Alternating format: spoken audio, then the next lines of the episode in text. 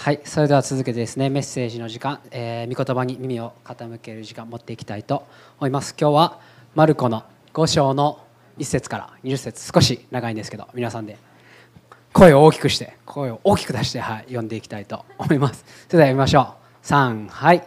こうして一行は湖の向こう岸ゲラサ人の地に着いた。イエスが船から上がられるとすぐに汚れた霊に疲れた人が墓場から出てきてイエスを迎えた。この人は墓場に住み着いていてもはや誰も鎖を使ってでも彼を縛っておくことはできなかった。彼は旅足かせと鎖でつながれたが鎖を引き足かせも砕いてしまい誰にも彼を抑えることはできなかった。それで夜も昼も墓場や山で叫び続け石で自分の体を傷つけていたのである。彼は遠くからイエスを見つけ走ってきて拝した。そして大声で叫んでいった。糸高き神の子イエスよ。私とあなたに何の関係があるのですか？神によってお願いします。私を苦しめないでください。イエスが汚れた霊をこの人から出て行けと言われたからである。イエスがお前の名は何かとお尋ねになると彼は私の名はレギオンです。私たちはオーデーですからと言った。そして自分たちをこの地方から追い出させないでくださいと懇願した。ところでそこの山からではおびただしい豚のが飼われていた。彼らはイエスに懇願していた。私たちが豚に入れるに豚の中に送ってください。イエスはそれを許された。そこで汚れた霊どもは出て行って豚に入った。すると2000匹ほどの豚の群れが湖へなだれ込みその湖で溺れて死んだ。豚を飼っていた人たちは逃げ出して町や里でこのことを伝えた。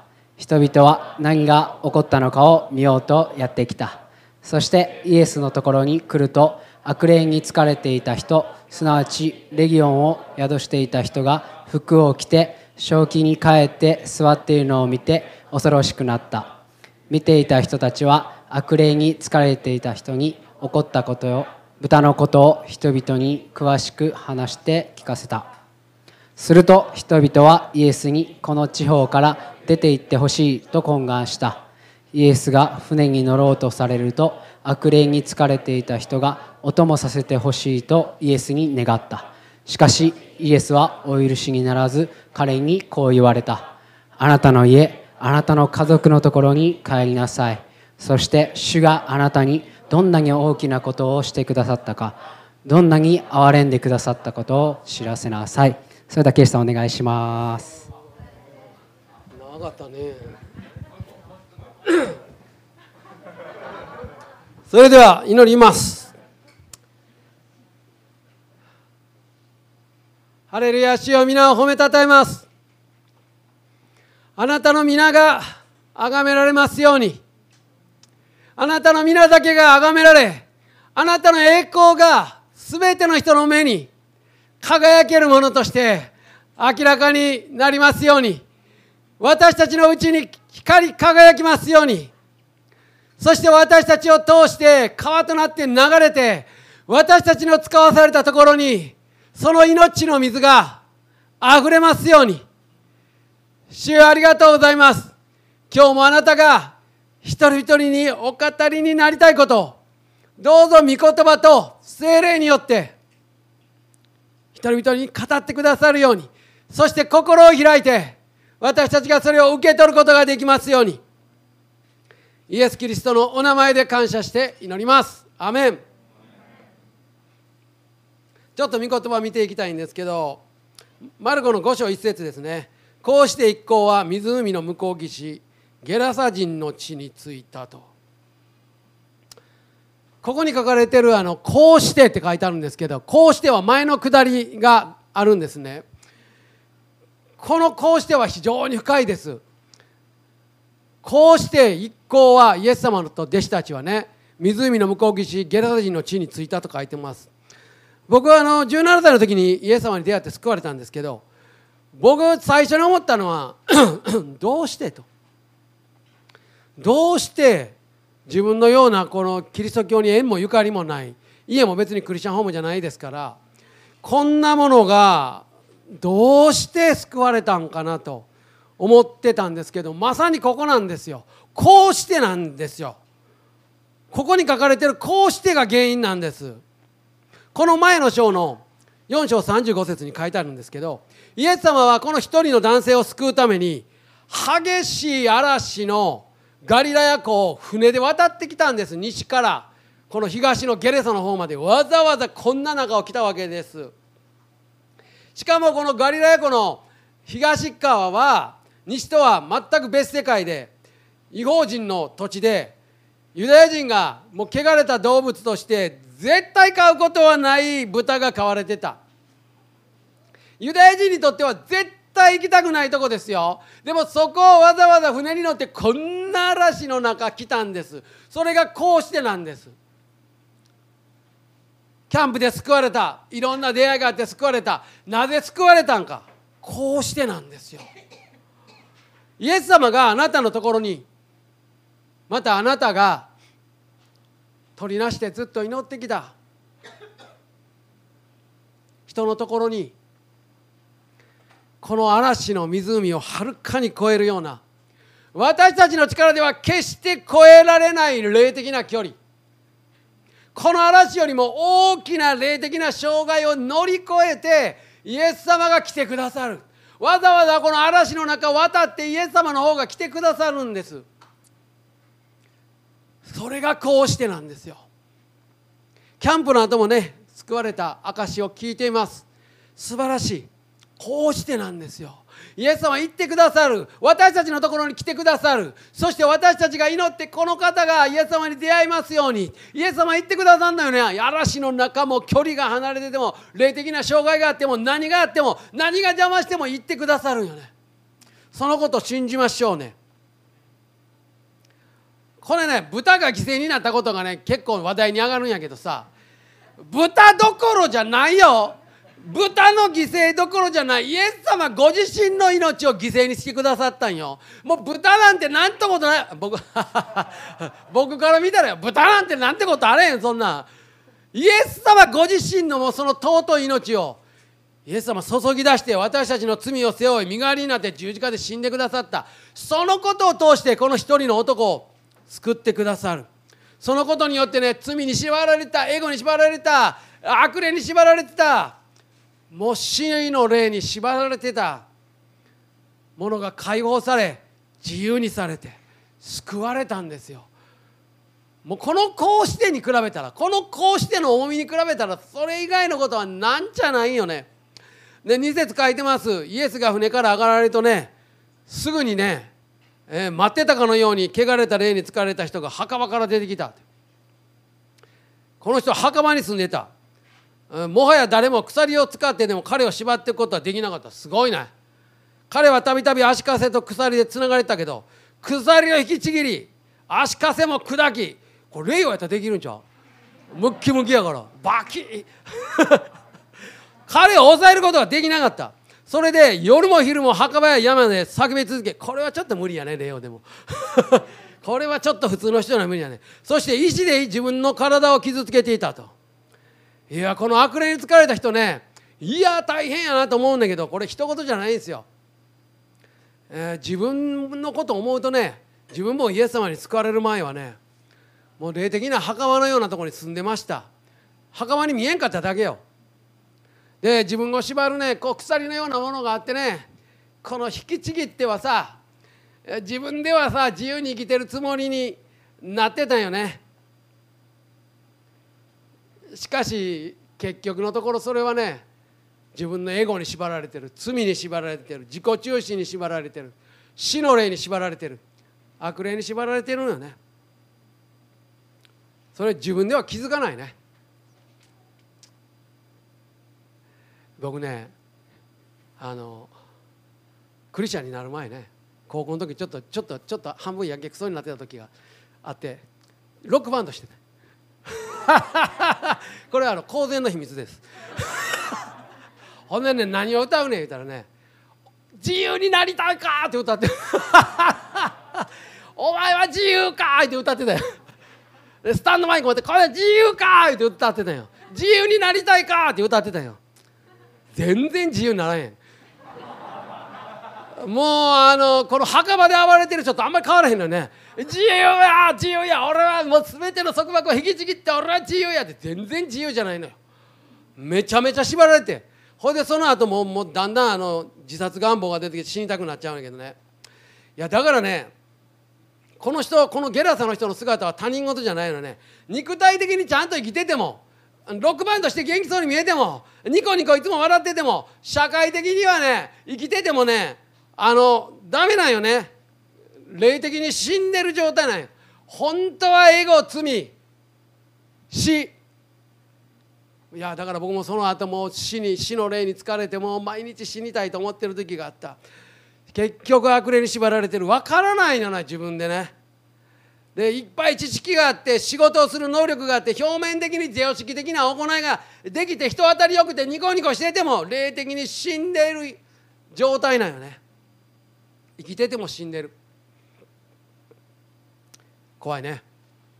このゲラサの人を私たちは笑えないよね。こういう人に希望を持て言うてもねポジティブシンキングや言われてもねそれができへんから苦労しとんねん。希望なんて持てるわけがないねん。ポジティブシンキングなんか出たって無理から出たってねそれで救われるわけじゃない。でもイエス様が来てくださると状況変わる。誰も踏み入れないとこに踏み入ってくださる。墓場のようなところでも来てくださる。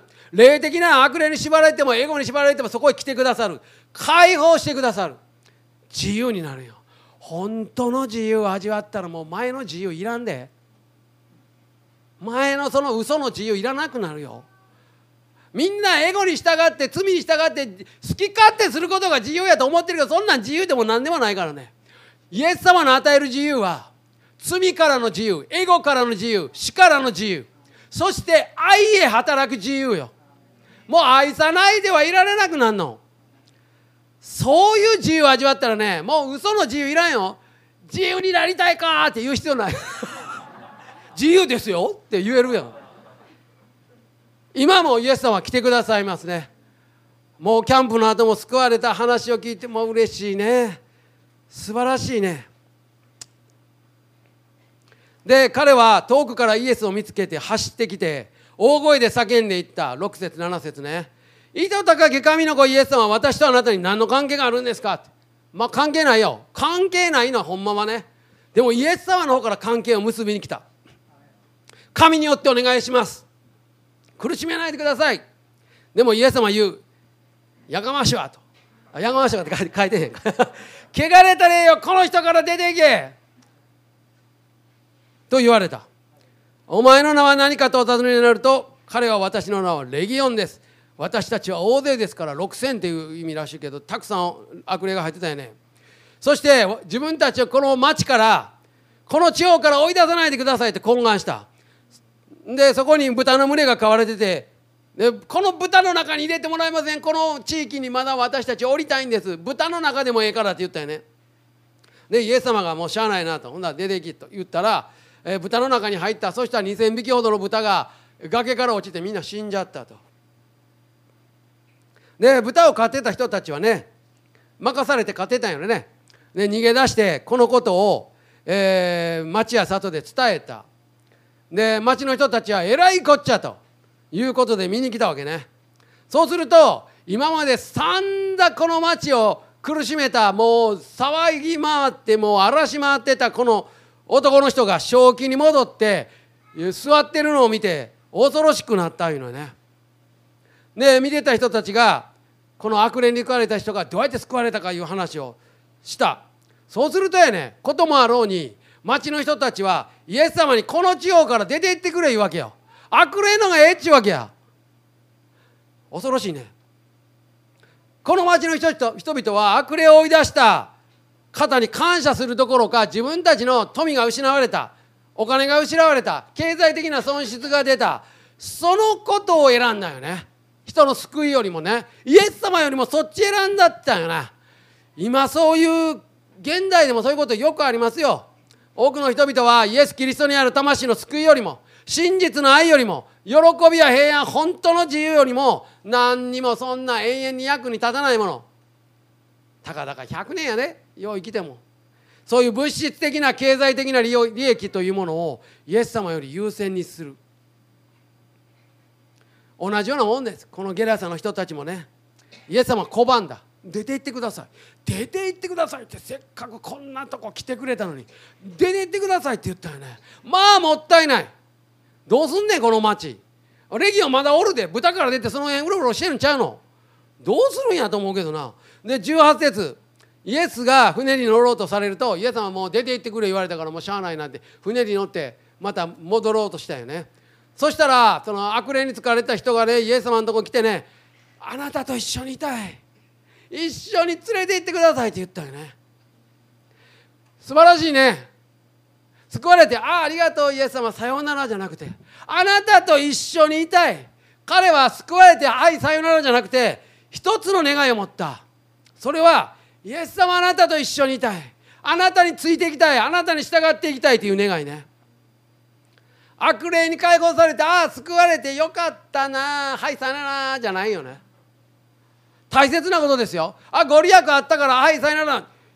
そういやなんかあのそうそういうんじゃないんですよ。ねえああキャンプで恵まれてああよかったイエス様また今度来年ね。違うよ。違う違う。あ救われたよかったありがとう。そうじゃない。一番大事なことに彼は気がついた。イエス様と一緒に。イエス様に従ってこの方と生きたい。ということに彼は心が作り変えられた。だけどねこのまま一緒に行きたいって言ったのにあかんと言われたよね。しかしイエスはお許しにならず彼にこう言われた。あなたの家あなたの家族のところに帰りなさい。そして主があなたにどんな大きなことをしてくださったかどんなに憐れんでくださったかを知らせなさい。あなたの家あなたの家族のところに帰りなさい。いや僕ねこのねイエス様の一言はねものすごい心にぐさっとくるよ。この男の人に家族がおったんよ。彼の家族はその町でどんな思いで生きてたんやろか。僕はどうしてもねそれを考えないでいられない。肩身の狭い思いして生きてたんちゃうやろか。何度つないでも鎖ほどいて暴れ回っててどんな思いで生きてたやろうか。僕がね僕ねここはね一番僕ぐさっとくるよね。イエス様の憐れみの心ね。僕が6歳の時にね弟がね生まれたよね。ほんでみんなで喜んでたら成長するとだんだん知的障害を持ってることが分かった。で僕の両親はもう子供のことをもうほったらかしやったからね。結果として僕が弟の面倒見ることになってね。でいつもあの僕が小学校3年の時に6つ下の弟を銭湯連れて行ってねこう抱っこしてね頭洗うんよね。で体洗うんよね。俺なんでこんなことせなかった子供ながらに思ったよね。でねでもそんな24時間目つけてるわけにいかへんのね。だから弟はそのいろいろ銭湯行っても他の子にいたずらしたりさもういろんなことやらかすわけ。外でもいろんなことやらかして帰ってくるんだ。けど僕が謝りに行かなあかんわけね。なんで俺が謝りに行かなあかんねなんでこんな目に遭わなあかんねんと思った。でも僕はその時ね世間の目のその厳しさというのを本当に体験したね。その地域で有名だったもの。だから子供ほったらかしやから弟はまあね知的障害持ってて外を歩き回っていろんなことして帰ってくる。でそのために謝りに行く。いや世間の目は厳しいなと思った子供心にね。ものすごい一緒にねその歩いてるとね冷たい視線を感じるよね。怖いよ人の目って。視線で人を殺すことできるよ人は。冷たいね裁くようなね視線はね人を殺します。簡単に殺せます。だからねここでイエス様がしたことね僕はね心震えるんよね。主の愛と憐れみを感じる。ここは本当に励まされる。心が揺さぶられる。彼を家族のもとに返したんよね。正気に戻った彼を見て家族どんなに喜んだと思う。このままイエス様船と連れて行ってみいな。あの男どこ行ったんやのあの男またどっかの墓で暴れてるんちゃうからでいつも家族はまた神の狭い思いするやんでもこの正気になった人が帰ってきて家族と会うたら家族との関係が回復するやん。そしてその町と家族との関係が回復するやん。今まで肩身の狭い気持ちで生きてた家族がこの町との関係が回復する。平安の中でこの町に生きていけることできるやん。この家族もきっとイエス様を信じて救われたでしょう。この人家族のもとに返されたんです。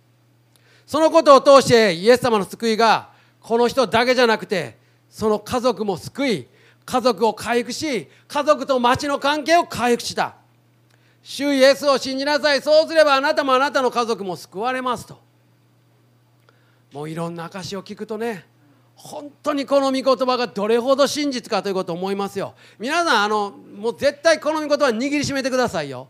今反対されているとかねもう関係ないよ。もう今もうそんなもうなんか迫害されてるとか関係ないよ。この御言葉はねものすごい真実です。僕も体験しました。たくさんの人が体験してます。家族の救いと回復の約束です。先ほどの証もあったでしょ。本当にね。イエス様ねきっとそこまで思いやられて彼を家族のもとに返された。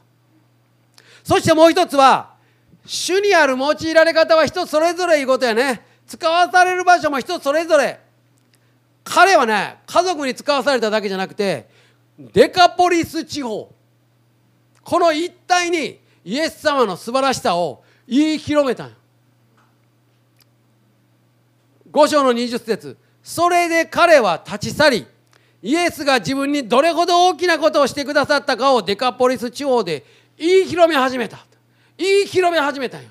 私こんなんでした。墓で暴れてました。イエス様に出会う前。で家族もこんなんでぐちゃぐちゃでした。でもイエス様来てくださって私解放されて救われて家族のもとに帰って家族と回復できました。そしてそのことを今この町に伝えてこの町の人々もあイエス様神様ですよ。あなたを自由にする。あなたを救えますよということを私は言ってるんですと。デカポリス地方って広いで。あちこち行ってるで彼。多分このデカポリスというのは10の町という意味でギリシャの10個の町です。ローマの植民地の町の総称です。そこをみんないい広めてもらった彼はね。だからねイエス様はこの自分が拒んだ。自分が拒まれても出て行ってくださいって言われた町に愛を持って返したんよ。その愛は何？彼を残したっていうことよそこに。イエス様の愛の塊やんもうここ。ねえもう出ていけ言われた町にイエス様はそうかって言いながら愛を残していった。この町の救いを残していった。それが彼や。すごいね。マタイの福音書の4章25節読んでみるとねこう書いてる。ガリラやデカポリスエルサレムユダヤおよびヨルダンの向こう岸から大勢の群衆がイエスにつき従ったって書いてあるの。デカポリスっていう名前が出てくる。このデカポリスはきっと彼がね証しして回ったんやと思うよ。ここでねクリスチャンの方へねちょっと2つだけ。私たちが主にお仕えする道は必ずしも自分が望んでいる形ではないかもしれませんよ。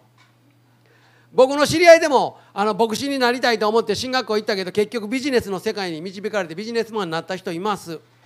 でビジネスの世界でいい活躍してたけどでも神様に召されて宣教師になった人もいます。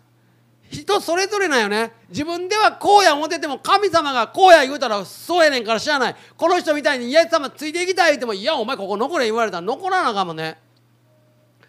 いずれにせよねイエス様に救われた喜びと感謝に押し出されてイエス様の素晴らしさを証しする伝える働きは場所や形や方法が違っても主に従ってやってることが尊いよね。自分の使わされた場所でね愛を表して証しして伝えること。主の導きに従うことが尊いんですよ。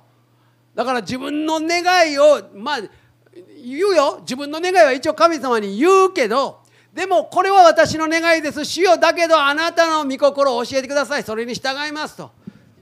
行くことが一番いい。でもう一つはねみんな考えてほしいの。この人救われたての人やで。KBI 行ったって書いてないね。いや KBI 大好きよ僕は。行きたいぐらいや。だけどこの人救われて間もない人よ。でもこの人は私こんなんやったけどイエス様に出会ってこうなりましたってもうシンプルにそのことを伝えてもらったんよ。みんなイエス様信じた方がいいよ。こんなに素晴らしいよイエス様って言って。救われたての人が用いられてんのよ。だから救われて間もない人。私まだ進学校行ってない。私まだ学んでないから私まだ知識ないから思わんでいいよ。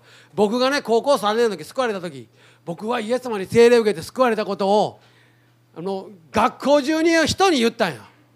会う人会う人に。いやいや言おうと思ったんじゃないねんけどつい ついこの口が でクラス全員に言った。でまあ迫害されたしあの職員室にも呼ばれたしあの 注意されたしまあいろいろあったんやけどさ でもクラスの半分ぐらい教会行ったよ。もうあの泣いて怖いって帰った子思ったけど まあいろいろあった。でももう会う人会う人にあの専門学校の時も会う人会う人に伝えてもらった。別にそんなに神学的になんかいろいろ知識があったわけちゃうよ。単純にイエス様がしてくださった素晴らしいことそのままお伝えしただけなんよね。ほんでもたくさんの人がイエス様に出会いました。だから自分のね不十分さとかね足りなさでその恵みが消えることはないんで。主の恵みをねいつでも話せるように準備しておきましょうよ。いやそのね必ずね誰かの心にねあなたのその証が触れるんですよ。それ待ってる人がおる。神様それにねあ用いようとしてる。あなたの証じゃないとあかん人がおんねん。ピタッとフィットする人が。だから証した方がいいよ。ストーリーやからね。だからファミリーキャンプでいただいた恵みもねこうやって人の前でもいいし家帰ってでもいいしそういう証ねこんなに素晴らしいことを主はしてくださったいうことを単純にストーリーを語ってええよ。別に30分メッセージせんでええよ。そんな1分ぐらいでも語れるよ。こんなにもうもうもう愛が溢れてとかね。そんなんでいいよ。そしてね不思議なことに伝えれば伝えるほど喜び溢れてくるからね。不思議やね。イエス様のことを証しするいうことは主を褒めたたえることやからね。イエス様こんなに素晴らしいこんなに憐れみ深いこんな素晴らしいことをしてくださるお方やっていうことは主を褒めたたえることやからそこに喜びがあふれて主の臨在があふれて命の水が流れる。だからどうぞ恵みを喜んで素直に感謝してもうシンプルに語ったらいいよ。もう準備しとってね。もう今日なんか素晴らしいね。みんな3分ぐらいでちゃんとまとめてきてね。もう3分ぐらいで喋れるように。もうあの準備しといた方がいいよ。自分が受けた恵みをね。準備しといてくださいね。絶対待ってる人がいますよ。その証をね。聞きたいって。で3分話したらもっと詳しく聞きたい言う人が出てくるから。ほんなら詳しく喋ってあげたらいいよね。はい。じゃあちょっとまとめ出してください。イエス様あなたのところにもそしてあなたが鳥なしに乗ってるあの人のところにもこの嵐の湖をはるかに超える大きな霊的障害を乗り越えてきてくださいます。これも絶対受け取ってくださいよ。イエス・キリストを信じなさいそうすればあなたのあなあなたもあなたの家族も救われる。もう絶対間違いない。こうしてですよ。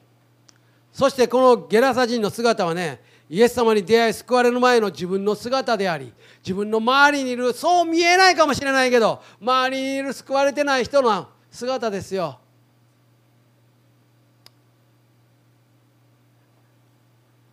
そうニコニコ笑ってね普通に生活してて元気よくやってた。仕事もちゃんとしてた。友達付き合いもよくて。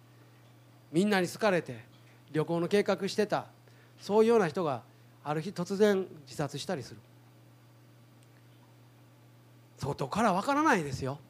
心の中にある苦しみとか闇は。この人みたいにゲラサの人みたいに分かりやすい人ばっかりじゃないよ。だからあなたの証待ってる人おるからね本当に。頼ますよ本当。いや僕が頼んでもしゃあないけどほんま頼ますよ皆さん。あなたの証を待ってる人がいますから。そして3番救われた彼はイエス様のそばにいたいというただ一つの願いを持つようになりました。これ大事なことですよ。皆さん救われてよかったな自由になってよかった恵まれてよかったなじゃなくてイエス様と一緒にイエス様に従いたいという思いね。このただ一つの思いを持つように自分もね私も持ちたい。そして救われた人がそのイエス様に心が向くようにねしてあげるということは大事なことですね。そして私たちが主にお仕えする道は必ずしも自分の希望する形とは限りません。でも従いましょうね。さっき言ってたやん。モザンビーク行こう言うてはったね。え誰やったっけ？おおすごいね。あの年齢でモザンビーク行くと僕も言われたら行かなあかんのかな。ってそわそわしはちょっと。でも必ずしも自分の希望する形じゃないかもしれんけどでも言われたら従わないと。そして救われて間もないこの人が地域の人々の救いに用いられたね。デカポリスであなたも用いられますよ。あなたの証を待っている人がいる。そのことを忘れないでほしい。賛美チームお願いします。今ねこのメッセージを聞いておられる方また YouTube とかねポッドキャストで聞く人もおられると思うんです。そういう方でそんなに素晴らしい神様がおられるなら私もイエス・キリストをもっと深く知りたいイエス様を信じてみたい。っていう方がおられたらあなたのところにもイエス様こんな波こんな霊的な湖も越えて障害も越えてあなたのところに来てくださる。いやもう来てくださっている。いやもうすでに来てくださっているからあなた今日このメッセージを聞いてるんだと思います。偶然ではないと思います。イエス様があなたを愛して目を留めてくださっているということだと信じます。ですからイエス様信じたいという人いやもっと深くイエス様のことを知りたいなと思う人どうぞ私祈るので続けて祈ってください。その後にね続いて。そこから一歩が始まります。祈りますね。イエス様あなたを私の神として信じます。私の心の中に進んでください。あなたと一緒に歩んでいきたいです。私を助けてください。イエス・キリストのお名前で。祈ります。アーメン。